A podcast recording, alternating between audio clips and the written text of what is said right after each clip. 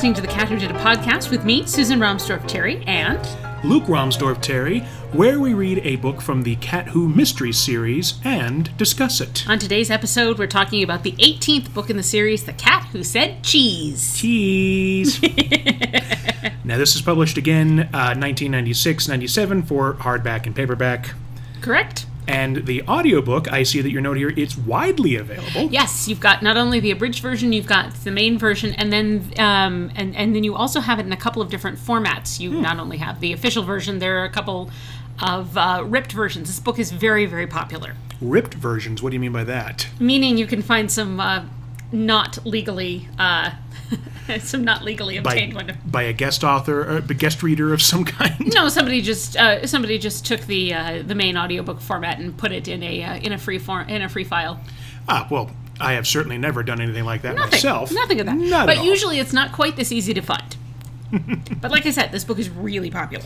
Clearly. Now, this one is also, uh, as we have done with the past couple of ones, we're going to talk pretty in depth about it, as obviously, but this one's going to be special. Well, not special, but just, I think, more interesting because food plays quite a big part in this one. It really does. Um, so one interesting note: I'm still using my uh, original 1996 paperback, um, or 1997 paper, paperback. Let's be honest.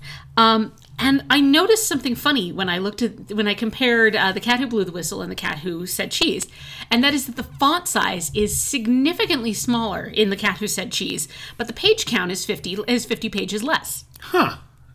Interesting. So not quite sure what the goal was there, but Do they have the thing where they take it like when there's chapter breaks, the numbers are bigger, there's a lot more pause going around to kind of save space that way? I wasn't totally sure. It was just, but it was a huge difference in the in the font size, um, which was funny.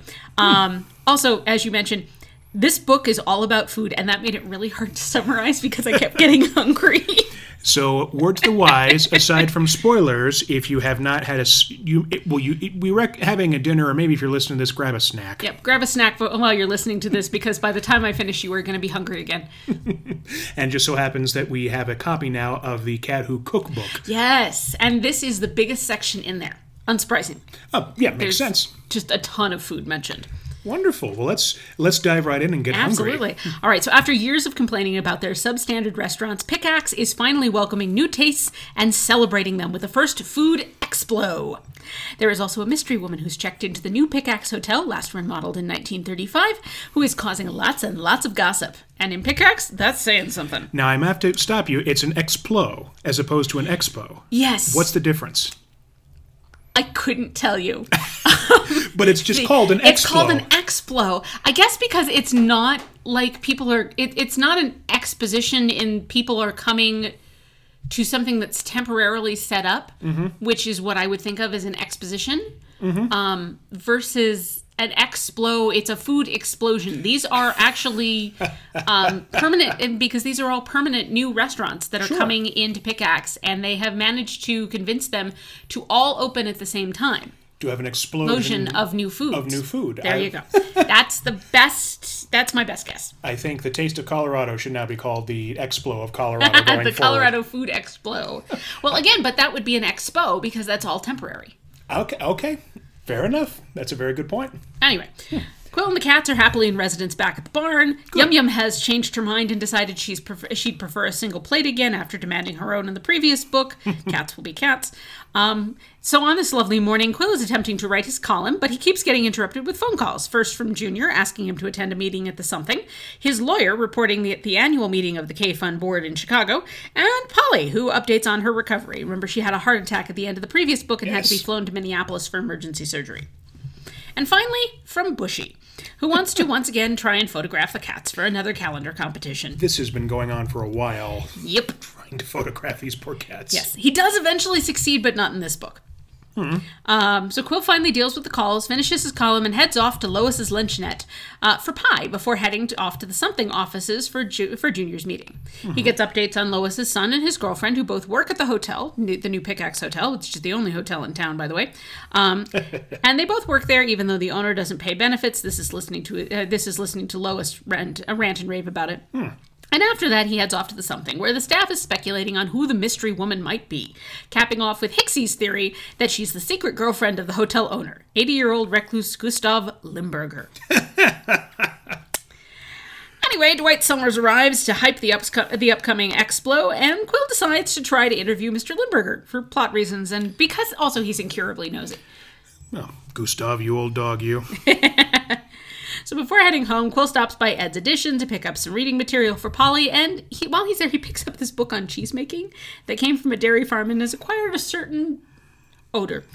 Uh, cats are not impressed. It's pervasive, and he ends up having to leave it in the storage shed um, before finally having to put it in a plastic, sealed plastic bucket for uh, Mr. O'Dell to dispose of. This just have a quick. I can understand and sympathize with the scent, the smell, because at one point the theater that we used to work at uh, had a kitchen right next to the theater, and there was a cheese making class in there the day before, and it smelled like gym socks. To the point where we did not have concessions next door in the kitchen. We had to do them in the hallway because no, and people would walk by the bathrooms, which were right by the kitchen, holding their noses. so yeah. I can understand that. and uh, it wasn't my, it wasn't good cheese. I'll just say that. Yeah. It's either really bad. It's either really bad meat or really good cheese. Anyway, You know, we can talk about cheese making later, but uh, yeah, anyway. Um, so back to this. Uh, after uh, dealing with the cheese book, uh, Qwill preps for his visit to Polly by reading about the Explo, um, which will center on a new shopping center called Stable Row, because it used to be the 10 cent barn in downtown Pickaxe. Uh, the new restaurants will feature a soup bar, a pasty parlor, the Scottish bakery, a wine and cheese shop, an ice cream parlor, health food store, and a kitchen boutique. Now, this is huge for Pickaxe, which has previously gotten by pretty much with Toodles Market uh, and the Lanspeak department store. And then there's the tourist shops in Mooseville. They really haven't had any specialized food, and the only restaurant really, the only restaurants really in downtown are Lois's Luncheonette and the Old Stone Mill. Mm-hmm. Everything else you have to drive out of town for. So this is a huge boost for downtown. the out- the out of town restaurant I'm thinking of is the one at the hotel, isn't it? Or Uh, there are several. You've got the Northern Lights hotels. You've got Tipsy's Tavern. Tipsy's Tavern Uh, yeah, that's I'm up in thinking of. Um, Right. Yeah. So every town's got their own little. so nice to have restaurant something local and in the town. and with some variety. Good. Um, so the expo will also feature cooking classes, a bake-off, uh, and a celebrity dinner date auction, which of course Qwill will grudgingly agree to be part of. Polly is now living with her sister-in-law Lynette while she recovers from her heart attack in a hitherto unmentioned part of Pickaxe, Pleasant Street. Uh, it's a street full of Victorian gingerbread houses that will play a big part in the next book. But for right now, it's a uh, it- it's a lovely old historical house, and while Polly is there, she's jumping on the hospital dietitian's recommendations with zeal. Um, but then mentions that she's received some gourmet mushroom soup from a woman named Elaine Fetter, who is a constant volunteer, and she grows her own mushrooms. Now, much like the late Irma Hasselrich, um, Elaine does very good works, but is not well liked and is considered a snob. Oh, Um, once again, for her uh, domineering manner and uh, sophisticated style of dress. snobs do not do well in Moose County. Well, not if they think you're a snob. You're allowed to be a snob as long as you're their kind of snob. now, unlike Irma, however, Elaine loves having her name in the paper, so Qwill plans to interview her about gourmet cooking for the Qwill Pen. Um, once again, we're back at Lois's luncheonette to grab a bite to eat before heading to Black Creek to interview Gustav Limburger. And we learn at one point that Limburger actually asked Lois to marry him and run his mansion as a boarding house. Oh, She told him off, and he left without paying, and has never been back. Granted, this was in the day when you could, when uh, for ninety five cents, you could get uh, a full breakfast, and he'd leave her, a, and he'd uh, leave her a five cent tip. and you can go to town on a five cents. Oh yes. um, Lois then also mentions her son again. Uh, her son's name is Lenny. The last name is Inchpot, which will be an interesting thing to Lenny Lynchpot. Inchpot, Inchpot. not not Lynchpot. That, that's a whole different story. I saying it's like that. Well, that's we had tone deaf in the last book. That's there you go. wouldn't surprise no, no, no. there's some more in Lenny this, but Inchpot. Inchpot, much better. Uh, she talks about her son who's studying restaurant management at the new community college, MCCC, uh, and how he hopes right. that one day he's going to manage the new Pickaxe Hotel, which is a stupid notion. So Lois thinks because, uh, well, Lois has been Lois has been working in the food service bus- in business for thirty years and thinks that her son should probably do something a little better than that. Oh, Also, Lenny's been annoying and trying to tell her all the things that she's been doing wrong, as you tend to do when you start learning new methods, um, for, and try and talk to somebody who's been doing this, who's been doing it successfully for thirty years. we've all taken a philosophy 101 class. Yep. Well, actually, no, I never have. Some 101 I mistakenly dated someone who didn't. That was a horrible experience. Ooh. So we get out to Black Creek and we have Mr. Limburger, who is a painfully taciturn interviewee. One word answers nothing nothing impressive until a dog appears on the front steps of his mansion, which so enrages him that he attempts to chase it down the crumbling steps of said mansion, and he falls, injuring himself severely. Uh, he instructs Qwill to get the man, and Qwill then meets Aubrey Scotten, who is Limburger's man of all work, who calls 911. Uh, Aubrey talks Qwill's ear off, conver- uh, in, in contrast to uh, Mr. Limburger, uh, while the emergency services tend to Limburger and uh, take him away to the hospital. Aubrey's parents, as we learn, own Scotten Fisheries, and Aubrey looks to be in his mid 20s, but his hair is snow white. While not being Limburger's man of all work, he tends to his hives and produces honey and is supposed to start work soon as a maintenance engineer at the revamped turkey farm. So, beekeeper and maintenance engineer. Um, Two, handy fields to be a part of. Indeed. And Qwill thinks the bees might actually make for a good Qwill pen column, and so he arranges another interview, finally stunning Aubrey into silence.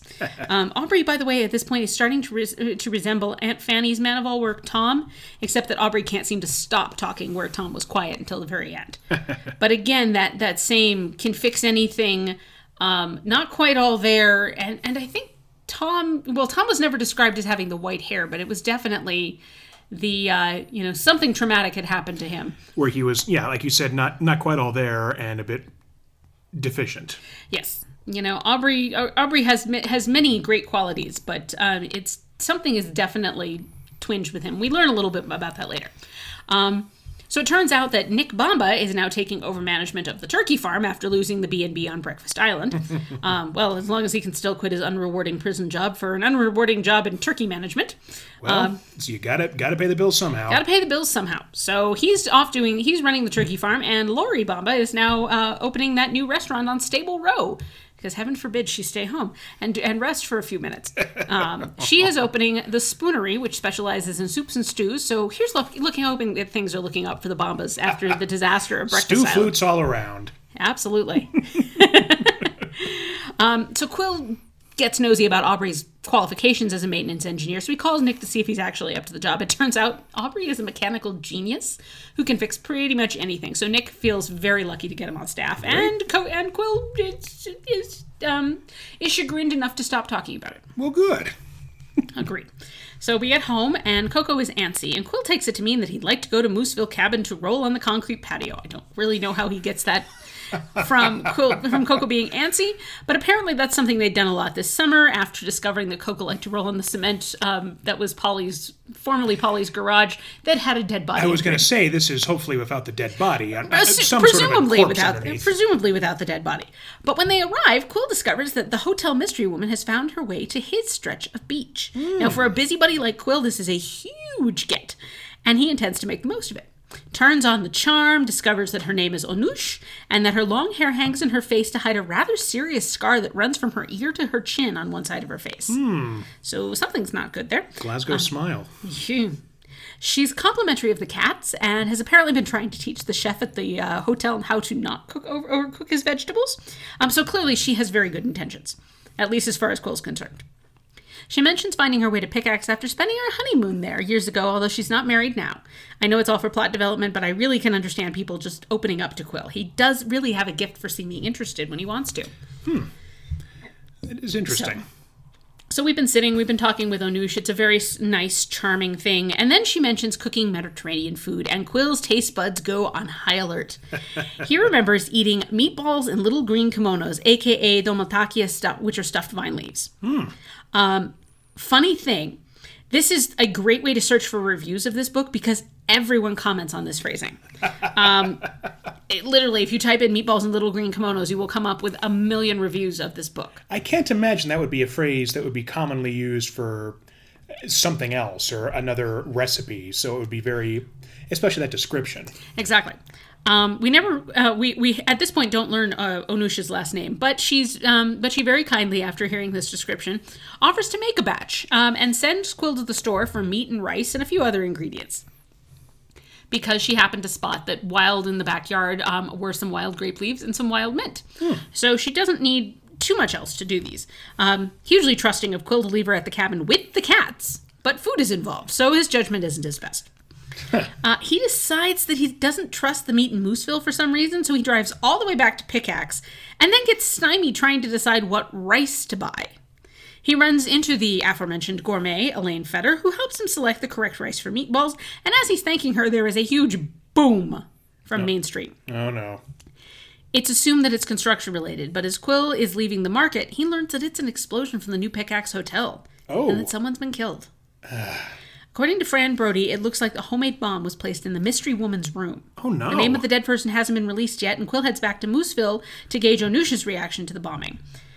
But Onoosh and her car are missing from the cabin when Qwill arrives. The cats are fine, by the way. My next question. Yep, cats are fine. They were totally asleep. They didn't care. Um, but the radio is blasting. So Qwill assumes fairly correctly that she heard the news on the radio and raced for the airport. Uh, he, which he confirms when he gets to the airport that she just made the last flight out. But she left washed grape leaves on the counter and along with the mint. So she was in the middle of prepping food. And then the explosion occurred. And then the that's- explosion occurred. So Qwill briefly does wonder if she could have planted the bomb, but things just don't quite up, add up for that conclusion. So he's off to solve the other another mystery. The game's afoot. Indeed, it is. Um, Qwill heads to Lois's, of course, for the latest gossip on the bombing, and it's not good. I, well, there's not going to be good gossip from a bombing. I, Um, No. I don't think that you would. But it's specifically not good here. Lois's son Lenny was injured in the blast, and his girlfriend Anna Marie was the only casualty. Oh God. She was on maid duty outside the room when the bomb exploded. Oh. Saddened, Qwill goes to talk to Polly and Lynette about the news and learns that Elaine Fetter had called Polly to get Qwill's meatball recipe for a cookbook that she's putting together. Um, with thinking fast, Qwill claims that it's because Celia makes a special meatball for Wrigley the cat, which of course she can't share because she's planning to start a catering business and wants to keep her recipes exclusive.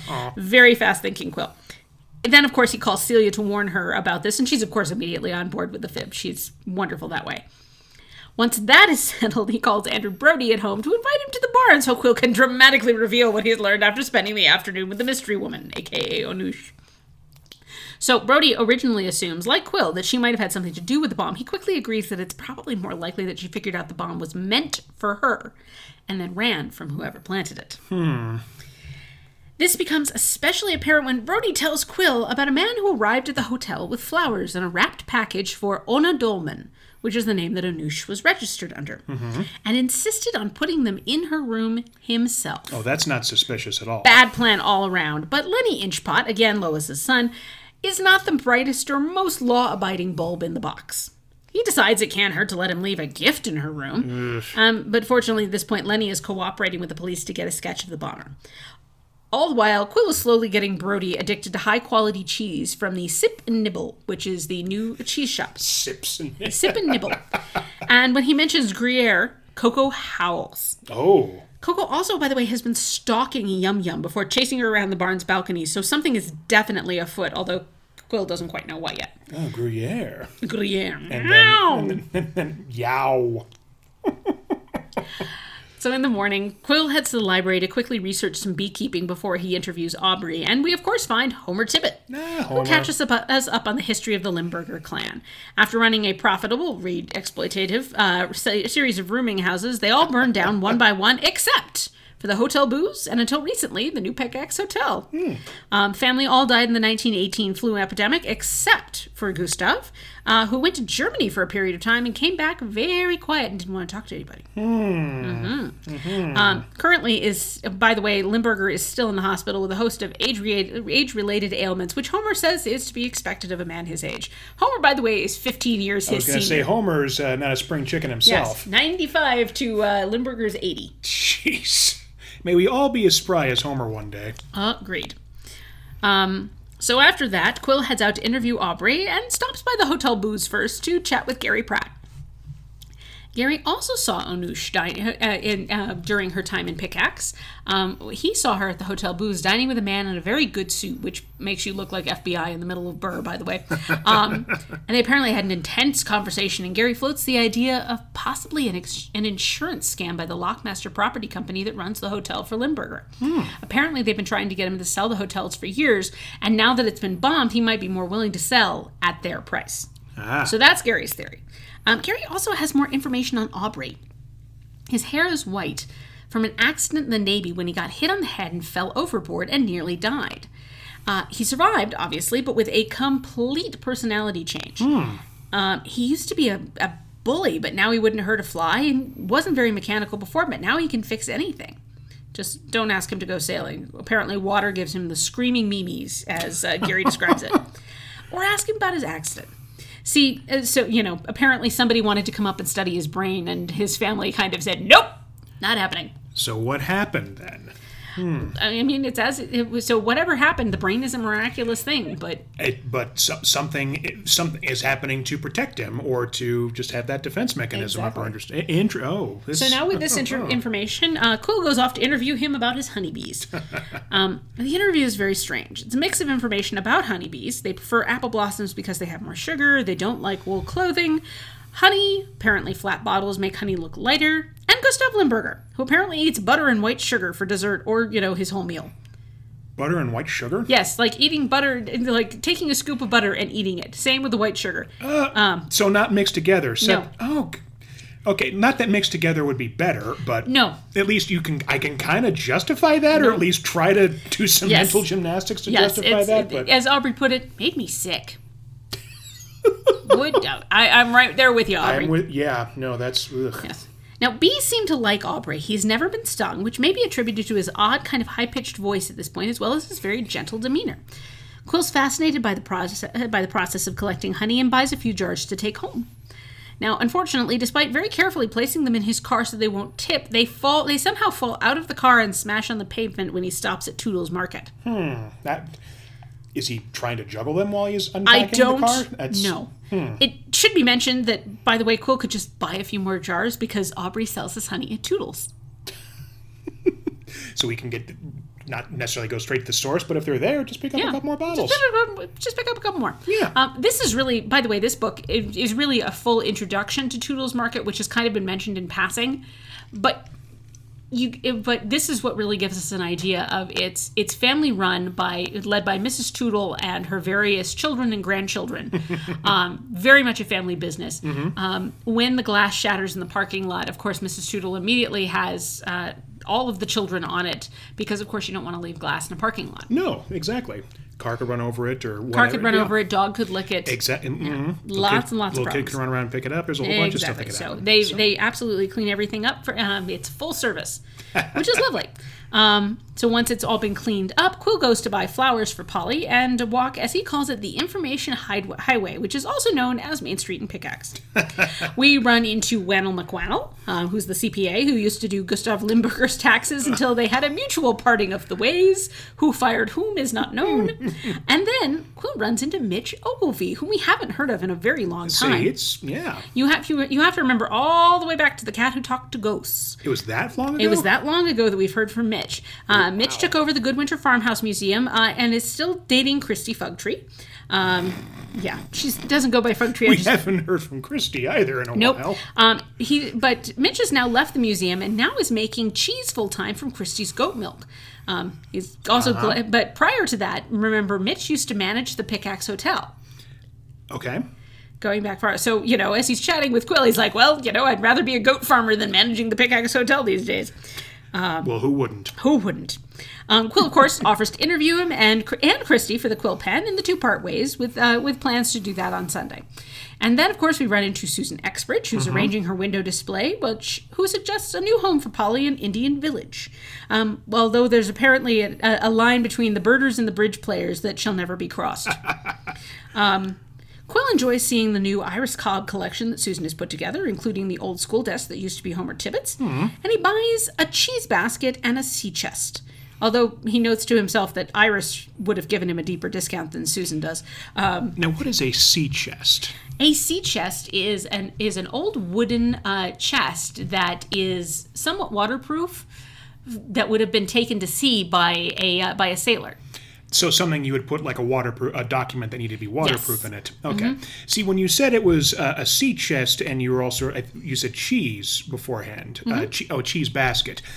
My mind was like, oh, a basket of cheese and then a sea chest, which is going to be like maybe an assortment of cheese that are made at sea. I don't know. So Interesting thought. I didn't know it was something practical. You know, yeah, no, it, but well, the whole point of the uh, of the sea chest for Qwill is that because it's waterproof, he can leave it out on his back porch, Right. and have Celia deliver, um, put place deliveries of mac and cheese and various other things. Right, inside. and then the rain won't get there, and it's not going to be, get wet. No, exactly. So it's again a practical thing. a practical thing. And- the cheese basket less practical, but you know, my chunky self immediately went to food and like, oh, is that a cheese made in the ocean? Um, anyway, uh, he notes that when uh, Susan references Dear Iris and gives Qwill a, a discount um, of, I think, 10%, um, Qwill notes that Iris, Dear Iris would have either given it to him for free or uh, given him a much deeper discount than Susan does. It's also mentioned that there is still no sign of Iris's cookbook, which also going back to the Cat Who Talks to Ghosts, was left to Qwill in Iris's will, despite. And no this one is knowing where it was. no one knows where it was, despite pleas to the 75 museum volunteers for its return. And finally, Qwill makes it to the flower shop, where he scorns the offered vintage burgundy mums because they look like dried blood, blood and are mums. Um, and he purchases some daisies for Polly. She likes daisies. Well, good. It's very nice. Um, and of course, he noses around to see if there's any more information about the man who planted the bomb, because he uh, because that said man bought flowers to go with his quote unquote gift. Um, unfortunately, the clerk waiting on Qwill didn't wait on the bomber, so it's back to the barn to feed the cats, and then off to Pleasant Street to deliver Polly's daisies in time for her very first walk since her surgery, which goes well. Wonderful. She's really recovering very, very well. Good. The next morning, Qwill has the Lanspeaks over for coffee after church, and they introduce him to two newcomers to town, Jay Willard and Daniel and Danielle Carmichael, whom the cats harass until Qwill banishes them to the broom closet. They like Jay Willard, by the way; they just don't like Danielle. Um, and uh, they've and Carol brings some Qwill some vintage burgundy mums from her garden. this is a th- this is a running thing with these damn mums. Um, somehow around this at this at this this lovely coffee time, um, they managed to talk Qwill into having his barn be the location for a three hundred dollar a ticket black tie cheese tasting fundraiser. Now this can't possibly go wrong. Oh no, not, Not at all. at all. No. Especially when they want the cats to be present. Oh, this is well. Of course, everything's going to go smoothly without a hitch, and it's going to be a wonderful book in the end. After making those promises, Qwill heads off to interview Mitch Ogilvie about goats about goat's milk cheese making. Um, unfortunately, Christy is showing her, showing a couple of her goats in Kansas that weekend and can't be and can't be with them. But the interview goes very well, and um, we get to see that the Fugtree ancestral home, which if you if anybody remembers back to again the cat who uh, the cat who talked to ghosts. Um, was crowded with Christie's mother's antiques and uh, had a the ghost of a woman who threw herself off the tower um, after being de- at, after finding out she's pregnant from the man that her father won't let her marry. That's right. So the Fugtree Ancestral Home has gotten a very nice upgrade now that they've sold most of the antiques and painted the interior so no more ghostly visitors during storms. Which is really lovely. What's lovelier is that Qwill goes home with a basket full of cheese samples. And lucky man, because I love goat's milk cheese. Goat's milk cheese is very tasty. So, lucky, lucky man. the next day is Anna Marie's funeral, and Qwill stops by the something office to see how it's being handled and if they have a new any new information. None except that apparently the hotel chef named Carl Oscar, who got briefly mentioned in an earlier book and was friendly with Onoosh. Remember, she was trying to teach him how to not overcook To the actually, vegetables. yeah, not overcook the vegetables. He took off just after the bomb went off. Oh. Um, Junior hopes that he's gone back to Massachusetts, where he came from. Uh, stay in Massachusetts, Yes, please. um, Qwill then picks up his fan mail from the new office manager at something, Sarah Plensdorf. mail. Yes, Fan yes, he gets fan mail. My God. Sarah Plensdorf, by the way, is a huge fan of his. Uh, she crochets catnip toys for the Siamese and always has something nice to say about his column. And Qwill gets teased about his office romance because Sarah is older and has never married. want to point out that in the notes, Susan wrote down huge in all capitals with at least four U's. Pretty huge. yeah. Sarah is an interesting character that we meet in this book, and she kind of um, runs throughout the next couple of books.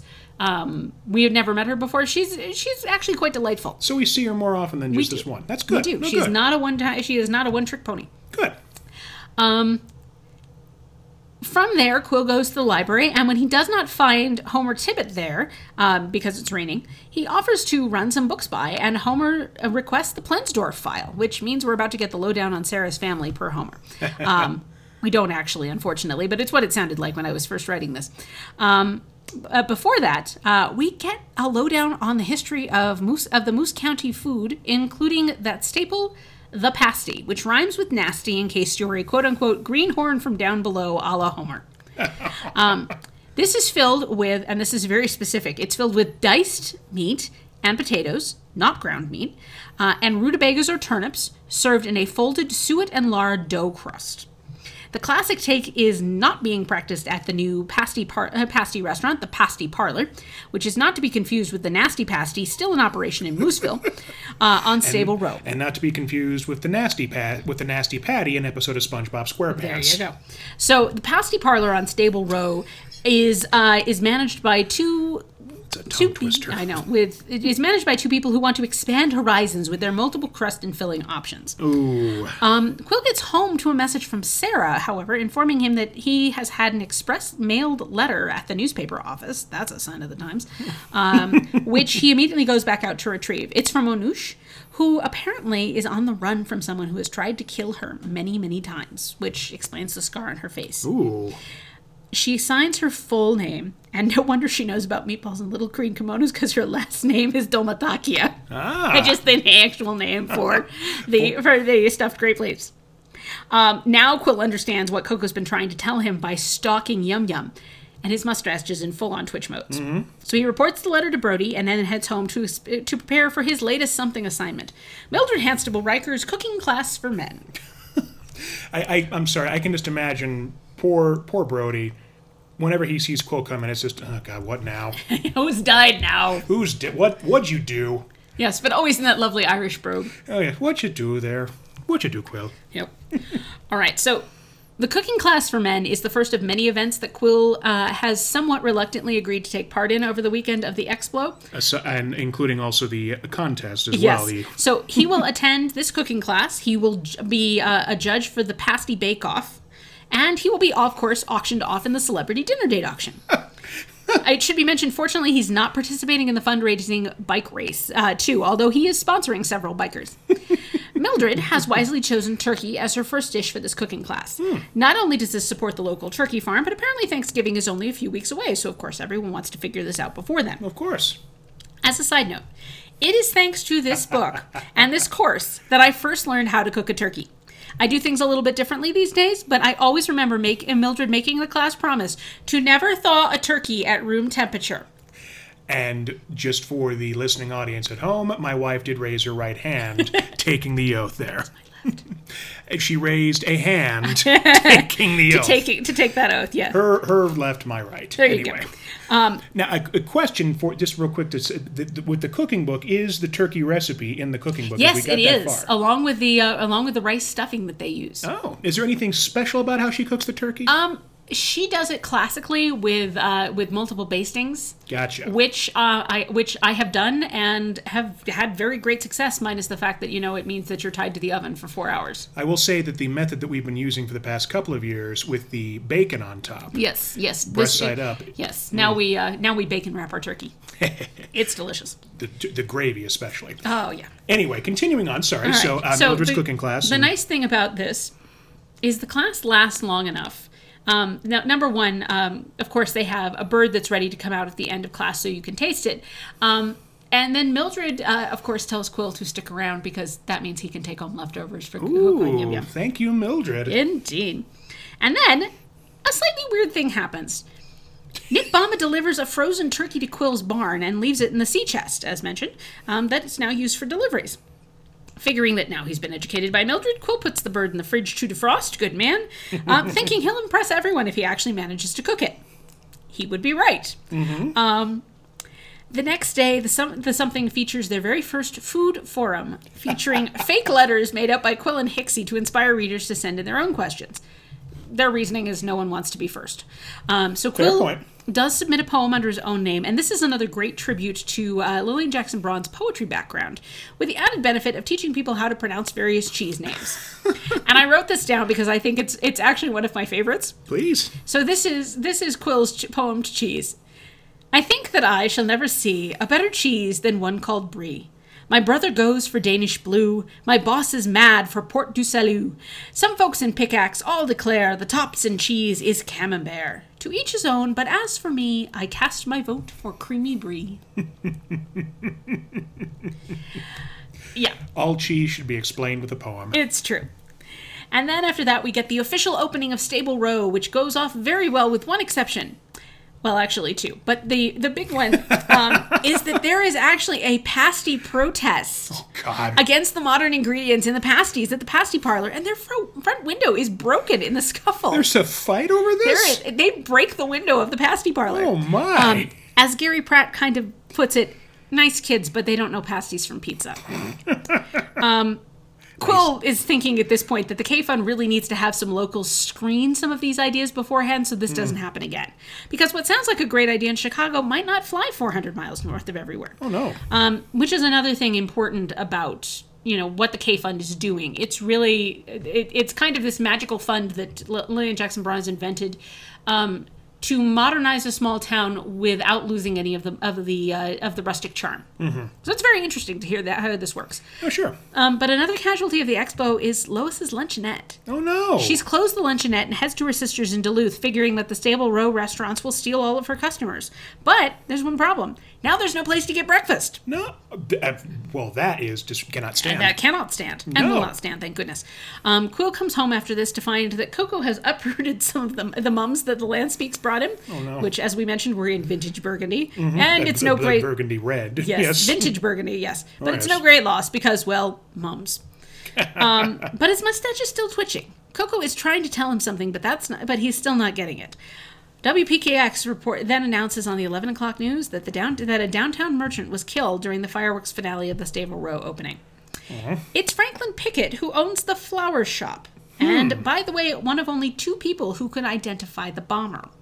Oh. Um, Ironically, he died clutching clutching the um, vintage Burgundy mums, according to Brodie. he's buried. He's buried with those damn mums. those damn mums. Poor guy. And Koko is still howling at Greer. Lenny Inchpot, remember Lois's son, uh, who is the only other person who could identify the bomber, is supposed to be riding in the bike race that ends the Expo weekend. Qwill's been sponsoring various cyclists and getting green pledge cards. Um, Lenny's card goes missing and uh, turns up in the foyer of the barn, well chewed. Now, at least it's not shredded. Remember June uh, from the cat who came to breakfast? yes. Yeah, so my guess is that Koko is predicting injury, but not death. So a, a step up, A step up. an so improvement. Yes. Qwill passes this on to Brodie, and they they kind of conspire to see if they can get Lenny off the bike race, um, because something bad might happen. Um, and from there, Qwill heads off to judge the pasty bake-off with Mildred and supposedly the chef at the Old Stone Mill. But Derek turns up in his place because the chef slipped on a sun-dried tomato. Which is a very common oh, injury in a Oh, totally. kitchen. That's it, I. It's ravaged many of chef friends that I know of. Oh, indeed. So Mildred is running this contest like a drill sergeant. She, Qwill, she and Derek is. are the last round of judging after crust and filling have eliminated most of the entries, leaving them with only about 15 or so to taste out of the hundreds or so submitted entries. Hmm. In, in, you know, as, as a as a nod to Qwill, there is a category for turnips in the filling and no turnips in the filling. So two winners will be chosen. um, it's a historical contest, contest, so Mildred is on the lookout for anything that doesn't match a traditional pasty. No ground meat, no unallowed veggies, etc., etc. All goes well in the non-turnip category, but there is an imposter in the turnip category. Oh no! Somebody snuck dark meat of turkey past the early round judges, and Mildred furiously disqualifies it. Although, yes, she agrees with the men because apparently it tastes so good. She agrees to find out who made it so they can be praised. They just don't get to win. That's fine. Um, but unfortunately, they will have to wait to do that because all the contestants named are locked in the safe at Whannell MacWhannell's office, which won't open till Monday. Oh, no. Not even for pasties. Oh, oh, oh. So we find out that later. Um, and then finally, that later that evening, we have the celebrity dinner date auction. Qwill is appropriately attired by Scotty's men's shop in a turtleneck. Apparently, since Van Brook came to town, turtlenecks have become more popular. Go figure. Interesting. All right. Um, he finds out that Danielle Carmichael, who he's not a fan of, um, is planning to bid on him per Fran Brodie, but only up to about a thousand dollars. you find someone who can do a thousand ten. Yeah, Qwill is beginning to wish that Polly was feeling better so he could rig the bidding. She bids, he pays. Um, his package goes for over $1,500, and to his and everybody else's shock, the winner is Sarah Plensdorf. Really? They have a lovely dinner together. Turns out she has family money from a lumber fortune and collects buttons. it also turns out she was one of the filling judges for the pasty bake off, and she revealed that the pasty made with turkey was so good that they decided to rebel and pass it through to the final round. Turkey or no? Turkey be damned. Turkey be damned. When something's that good, you got to get it recognized. Oh, absolutely. So that's a lovely little side little sidebar. She also gives Qwill um, a, an antique button with a cat's head on it, so he can add it to his collection. Oh, very nice. Um, now back to the mystery. The police have managed to convince Lenny to drop out of the bike race so he won't be a target. And later that night, there's a report on WPKX of a fisherman found dead from bee stings. Bee stings, you say? Indeed, I do. The victim is not local, for which everyone heaves a sigh of relief. At this point, though, something tells Qwill to go check You don't on know this person. It's okay. Exactly. Jeez. I, there, there's literally a description of because when somebody says because when the radio says not a resident of Moose County, Qwill has trained his ear to pick that up as not one of us. Not one of the usual. So Yeah. we're not going to have another.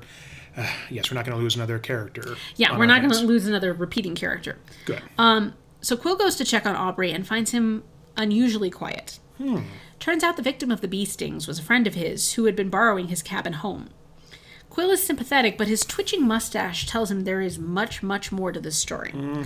Unfortunately, however, he has an interview to uh, he has an appointment to interview Elaine Fetter about her homegrown shiitake mushrooms, highly exotic from Moose County. Uh, he arrives and she is apparently writing her own cookbook, plus, of course, supervising another cookbook to raise funds for the library. And Qwill wonders, as one does, how much plagiarism there actually is between cookbook authors. She shows Qwill her impressive mushroom growing setup, which she sells to local restaurants, and Qwill notes that the area is paved and ramped, as if to make it easier for a wheelchair to maneuver. Turns out she's not the mushroom grower. Her son, Donald, is. Donald is confined to a wheelchair after the accident that killed Elaine's husband several years before. The mushroom growing is part of his therapy. And while Qwill thinks this will make a better story than Elaine in her cookbook, he puts the idea on hold until he can learn more, which turns out to be a very good idea. Um, because at this point, enter Celia Robinson, our favorite. Um, apparently, she's still well, she's still working for Pals for Patients, and apparently Donald is a subscriber, and she offers often supervises junior pals who help with the heavy lifting of the mushroom logs. She claims that Donald and his mother don't get along, which is very believable since you know she didn't mention him at all during her interview with I was going to say this is the first time we've heard of him. Exactly. Now, Qwill has an idea that he needs Celia's help with. He thinks that he may have spotted Iris's Cobb, Iris Cobb's missing cookbook in Elaine Fetter's kitchen. Oh, Koko, by the way, is now yelling at Feta as well as Greer, so Qwill is likely on the right track with her. um, he's hoping that Celia can get a look at the notebook on her next visit and confirm if it actually is Iris's cookbook. And she's happy to go along for another mission for Chief. I'll It's- get right on it, Chief. it's kind of delightful. I love what I love the interplay between Qwill and Celia. It's it's a wonderful friendship that Qwill does not have with as particularly does not have with many women. Hmm. Um, mm, no, very true. And it's a right. very it's a very unique relationship in these books and I really love seeing it. Wonderful. Um, it's nice, especially too. It's a, it's so often a trope that is in a lot of fiction. I think, especially in this time period where it's a man and a woman. Oh, obviously, there's going to have romantic feelings. There's going to be flirting. Not the case with these two. Nope, they and are that's they are buds and it is really lovely. We need more Ron and Leslie's and more uh, Jake's and Gina's. We need more kind of just that type of Exactly. camaraderie between men and women. Agreed. All right. So after after Celia is on her mission, uh, it's time to prepare for that black tie cheese tasting at the barn. Black tie cheese. Cheeses and punches are supplied by Jerry Sip and Jack Nibble, as they like to be called from the new cheese shop. And this is actually the first implied gay couple that we have seen in this series. Oh, that's mean, incredibly wholesome. It's I adorable. love it. I mean, even as a teenager, I got that that was what, th- what this was. Um, but it's, you know, the first time that this has really been something that's implied and it's not made a big deal of, which I love. That's great. Um, this section is also responsible for my cheese for expanding my cheese palette because there is a list of 20 cheeses from all over the world that I can confirm are all delicious. I used to work in a specialty wine and cheese store, Oh, this- and I yes, would yes. actually and I actually took this took this list and went through the list to see if I could taste all I didn't know it was a cheese store too. I knew I thought it was it was a winery. I but- worked for a winery, and before that, I worked for a specialty wine and cheese Oh, wine and so cheese store. Two different places. Two then. totally Okay. different places. Oh my! Because I worked at one is how I got the job at the other. I see. Um, So Jerry and Jack are the ones who suggested letting the cats mingle at the party, and once again I say nothing could possibly go wrong with that suggestion. Before we stop further, I just have to say I really would kill for a plate of cheese right now. and all we I have is should have had more snacks. it's all we have is Colby Jack and mild cheddar. So well, a little bit of a little bit of blue cheese, but not enough. But yeah, whatever. So we're gonna there's gonna be cheese in our future anyway. I, I would have to agree. This actually sounds really good right now. Um, so Qwill then reads the list of cheeses out loud to the cats, and Koko again howls at Gruyere, Feta, and now Brie. oh no! So we've got the Feta clue. Now to figure out the other two. oh no! And a small item in the something gives the hint that solves the Gruyere clue. The name of the friend who died at Aubrey's cabin is named Victor Greer. Greer. Greer. Greer. Mm-hmm. Qwill heads to the Limburger house to check on Aubrey and finds him in a really bad state. Qwill has opened all his hive. Uh, Aubrey has opened all his hives, dumped out all his honey, and is highly depressed and threatening suicide. Oh, At Aubrey's request, Qwill, though, loads him into his car and takes him to the Scotten house so he can be with his mom, who mm-hmm. is advised to keep Aubrey's presence a secret to avoid other nosy journalists. It doesn't count if it's Qwill. Um, it should be noted, Aubrey's mom is responsible for all the dang vintage Burgun- burgundy mums because she grows them commercially. um, the baker of the turkey pasty is finally revealed to Qwill. It's Elaine Fetter. And thanks to Sarah Plensdorf, he remembers that the pasty was eerily similar to Iris Cobb's. she And does then have he it. gets an idea. He has Hixie run an ad offering a $10,000 reward for the return of the cookbook, which, thanks to Celia, he now knows is sitting in Elaine's kitchen. Mm-hmm. In the midst of preparing for the cheese tasting later that evening, Qwill opens the fridge to feed the cats, and Koko jumps on the still defrosting turkey. jumps on the turkey. Something is up, but Qwill has to get dressed, and he can't think about it he too needs much. to put on his black tie. Exactly, which he finally has in the right location. He did not have to go buy or rent any black tie for this event. back to the to the store. So something is up, but we we have to move on to the cheese tasting, which starts very well with Koko mingling and Yum Yum watching from the balconies, and then Koko has a cat fit, Of course. smashing a lamp, causing at least one guest to be drenched in fire in fire extinguisher foam. That's qu- okay. That's quite a leap from smashing a lamp. yeah. Um, of course, you know multiple people are dropping their food, but the best part, Bushy is there and got it all on video. Oh, yes, yes. Everyone goes home after this finally. Koko is still fussing at the fridge, so Qwill decides to just cook the dang turkey at 10 o'clock at night, because that sounds like a great idea. Um, but he finds. for, turkey for breakfast. There you go. But he finds something very unusual in the cavity of the bird that has him calling Andrew Brodie for a nightcap and, of course, extra cheese. Because inside that now mostly defrosted bird is a gun What? likely the one used to kill the florist. Um, Brodie bags the whole bird and takes it to the crime lab where he leaves. Takes the whole bird. Take, well, yeah, Well, yeah, you can't touch my it. My breakfast. Koko is strangely not at all disturbed by the loss of the turkey. But, well, he has all the cheese tasting left over, so why would So he be why disturbed? would he? Yeah. The next day, after that kind of late night discovery, Wow. um, Qwill goes for a bike ride to kind of sort out his thoughts and gets a surprise when he returns. Celia has left him some meatloaf in the sea chest Hmm. and a bag from Lanspeak's department store, which contains Iris Cobb's cookbook. oh, finally. It's finally come back. Donald saw her reading it and when she visited last and insisted that she take it with her mm-hmm. since he knew his mother shouldn't have it. He was a little bit more um, expletive laced about that, but which is saying something for these books. Uh, it took a few days for Celia to return it because she did what any good cook does. She copied down some of the recipes and then recre- recreated Iris's meatball, meatloaf for Qwill and Which the cats. is legendarily Aw. fantastic. That's, It only uh, would have been better if it was the macaroni and cheese. Mhm. Um, the next call is again not so good. It's Aubrey, and he's still suicidal. Oh, jeez. Qwill races back out to the Limburger mansion and manages to convince him Aubrey to come back to the barn with him without his gun. Um, he has he has Aubrey introduce himself to the cats, and Koko yowls. By the way, that's the Brie clue. So Lynn Fetter, Victor Greer, And Aubrey. Aubrey. Yep. Um, and with a little catly conniving and Celia's Iris's meatloaf, the whole story comes out. So here's what we know.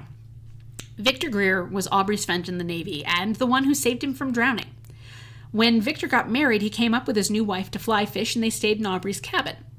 Uh, Victor came up several more times, although his wife never did after that first visit. They got divorced, but Aubrey remembered her, and when he saw her at the Black Bear Cafe one night, he mentioned it to Vic the next time that they spoke. Yep. Oh, noosh. Is Vic's ex-wife. Oh. Vic has Aubrey then pick him up at the Lockmaster Airport, and they drive to the hotel with Vic claiming he has a present for Onoosh for her birthday, which of course is the bomb. Mm. Vic heads back down below, but comes back a few weeks later and makes Aubrey drive him to Main Street during the Stable Row opening, where he kills the florist with a gun from the Limburger's gun cabinet. Then makes Aubrey hide the gun in a shipment of turkeys which had been flash frozen to go down below. Except that Nick grabs one to drop off for Qwill, which just, of course, happens, to have to be the one, with, the gun, in it. and all this because Vic kept telling Aubrey that he, quote unquote, owed him one. Hmm. They were planning. He, was planning to shoot Lenny at the bike race, but the night before, Vic got drunk, and when he went to sleep it off, Aubrey covered him with a heavy woolen blanket and left him in the cabin. It should be reminded, bees don't like wool, So and they attacked why. Vic in his sleep. Hmm. Wow. Later that night, after this has been relayed to Brodie, and it's been made very clear that uh, that Aubrey's not going to stand any trial for this. Um, he's an unwitting accomplice at best. Mm-hmm. Um, Qwill gets a late night phone call from the ni- through the something's night desk, which another. That's wow. Yeah, that's definitely, especially in a small town. Yep. But he, the late night phone call is from Onoosh, who doesn't realize time differences because she's in Salt Lake City. She announces to Qwill that now that Vic's gone, she's coming back to Pickaxe and she's going to open a Mediterranean restaurant. Meatballs and little green kimonos for everyone! Yay! And with that, the curtain falls. The curtain falls, and wow, we had dinner, but I'm still hungry. Emergency cheese run? No, they they no, it, it'll wait till the weekend. It'll wait till the week. fine. We'll get some weekend. We'll it, we will get some weekend tr- cheese. Get some weekend cheese. It's Valentine's Day slash President's Day weekend coming up. Cheese. How uh, how else would you say I love you to your Valentine? Ah, well, there's macarons in the freezer. True.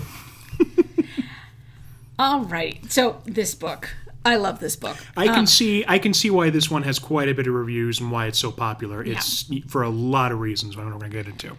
We'll get into a lot of them. Um, so we have some newish faces in this book. Um, we've mentioned Lenny Inchpot, Lois's son.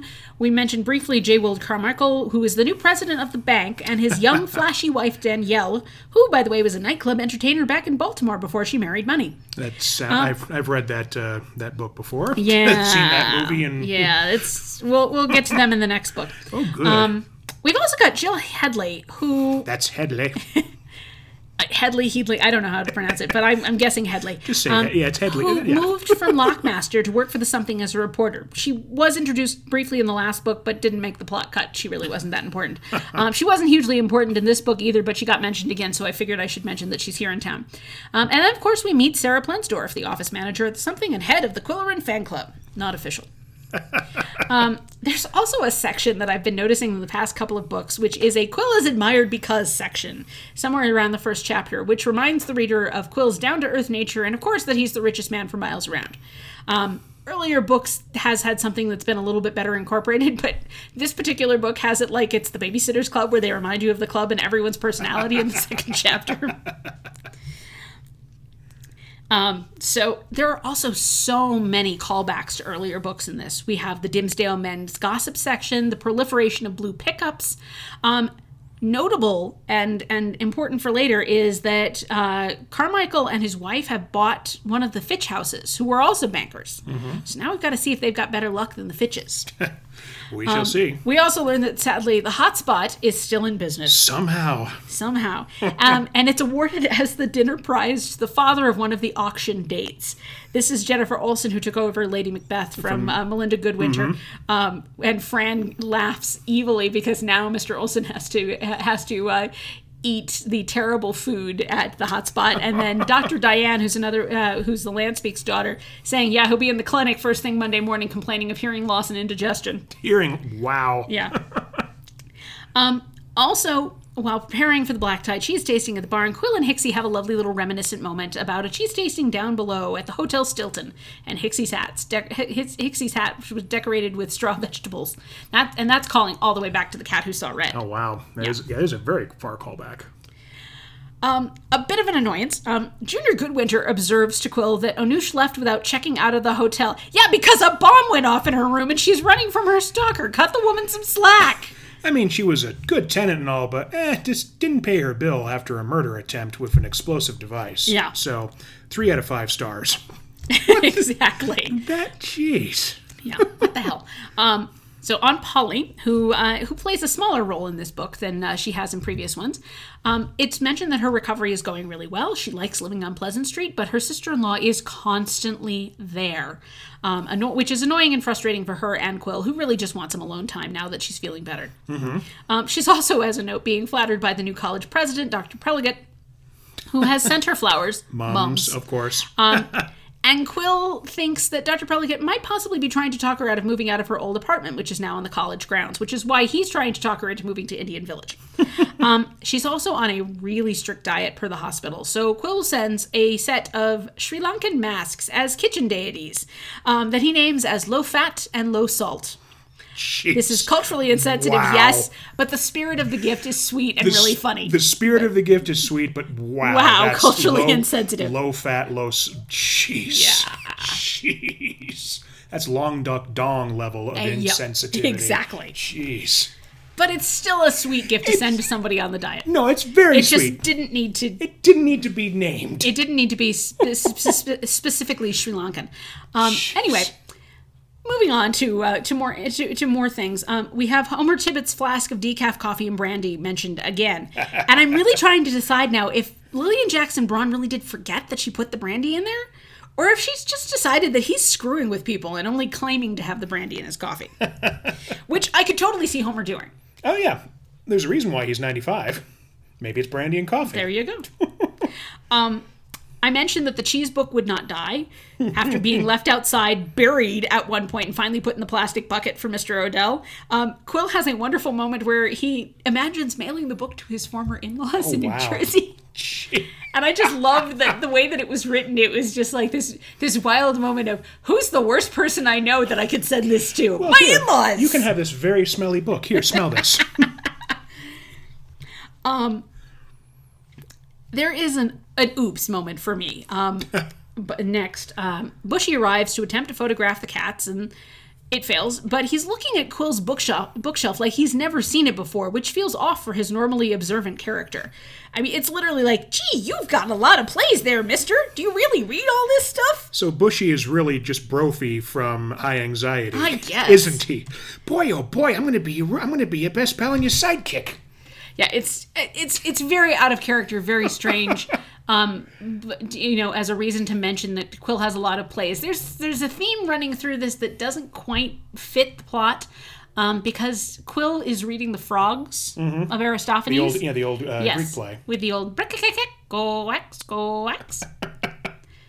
the cats like it, um, which is fun, but it really has nothing to do with the plot. Um, Fun little scene. Who knows? I don't know. yeah. Moving on there, though, I am, if you haven't figured out, I am with Qwill on the mums. I Oh, don't yeah, find yes. them to be attractive flowers at all, and they're everywhere. Um, though fortunately, rarely in vintage burgundy, aka the color of dried blood. Well, it's also the smell gets to you too, if I remember correctly. No, actually, what it is is the fact that any tightly petaled flower, like like like mums, full on chrysanthemums, anything like that, collect a lot of dust in their petals. So, Okay. and they don't really have a particularly great smell, but what they do is have a lot of pollen and a lot of dust, and that irritates my allergies. So that's not the smell. It's like you said. It's just the allergen. Mm-hmm. and that is why I hate them. Speaking of hatred, Qwill writes a column about his hatred of turnips, and in response, someone sends him a giant unmarked package. Oh no. Which is then reported to the bomb squad, which attempts to defuse it with a fire hose. And it turns out to be the largest turnip ever grown in Moose County. smashed to pieces by a fire hose. Oh God. There are so many signs of the times, though, in this book. Um, I've mentioned a few of them, but one that really st- stuck out to me um, is so many people are paying for their hotel stays in cash. Interesting. Nobody does that No, anymore. and no, you, you know, you have to put a credit card on, and they Yeah. will charge at, you know, one time like one like one night charge of a Exactly. a stay or whatnot that they'll refund. But yeah, that's yeah. So that that's I'm sure they probably also have keys as well. Actual I'm sure, keys. yeah, actual keys.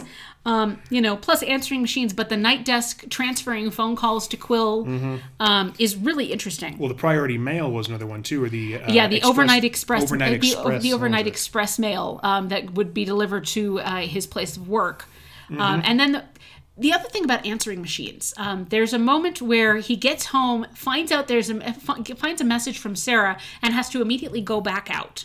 And all I could think of is back in the days of answering machine, how frustrating it was to get home, find out there is something that you have to go do that you could have done while you were out, but, you didn't know it was there, so you had to go back to, out. and well, we didn't have a way to get a hold of you then. Exactly. So Exactly. wow. So that's my thing about answering machines. Um, cats will be cats. Bushy attempts to photograph Koko and Yum Yum, fails spectacularly again. Um, hilariously, Bootsy takes advantage of the floor length tablecloths at the Pleasant Street house where Lynette lives um, and is ambushing Qwilleran whenever possible. so, you know, 20 pounds of cat hitting you right below the knees. That's Um, gonna yeah, that will take your legs out from under you. Yes. Um, Qwill, the cheese basket that we mentioned, Qwill brings home and is immediately commandeered by Yum Yum for naps until she gets her head caught in one of the holes, which causes Qwill to have to break the basket to feed her. Oh, Um, which, you know, it's just, of course, there's a hole. A cat's going to stick his head through it. right. Gonna try it and think that it can get out. Exactly. But Um, so No. poor. So it's a very scary scene for Yum Yum, but she's fine. Um, per Lori Bamba, uh, Qwill counts the Siamese whiskers and has Polly do the same for Bootsy. Normal cats like Bootsy and Yum Yum apparently have 24 on each side, while Super Cat Koko has 30 for a total side. of 60 whiskers. wow, Yep, super cat indeed. Super Cat indeed. Now, speaking of cats, uh, what would be your paw rating for this one? I give this book four paws up. It This is our first Four Paws book. It is, and this is my favorite book in the series for a reason. The mystery is well integrated. The town is the, the town is well established. The mystery is solved well, and even if the villain's death is by accident, it's still satisfying. it's not driving into a car or getting uh, Qwill going to his usual drunk trick. It's, Yes, yeah. It, it the, yeah, the, the unraveling of it is actually much more thought out. Yes, and it's it's satisfying to have a full out unraveling. Um, to have him die accidentally and allow everything to be solved and things to move on in actually what I would consider a very happy ending. Mm-hmm. Um, you know, we're not we're not mourning someone's death. We're not because you know again not one of us. Um, Right, not one and, of us, and but of course evil. Um, and it's also the person the, the person who you do have the most sympathy for turns out just an unwilling lackey and Yes. was not uh, just brought into this against his will or cajoled into it. Exactly. So, Um, you know, again, when someone saves your life, you owe them one, and that's that's been a running theme for people throughout these books. Um, so it's understandable that Aubrey would assume that that's how he has to respond to Vic uh, and that insistence. But knowing that Vic has been, um, you know, stalking Onoosh since their divorce and trying to kill her multiple times, oh yeah. it's it's kind of satisfying that he dies uh, in horrible pain uh, from bee stings. Yes. No, I agree. And Onoosh gets to live, and hey, she's opening up a Mediterranean restaurant. Exactly. and the the cheese thing was very clever. That it wasn't hit you over the head obvious, but it does. Yeah, it's it's a subtle help from Koko, but it's and it's one of the it's one of the first times where Koko's clues are actually followable by the reader. right. Um, it's not.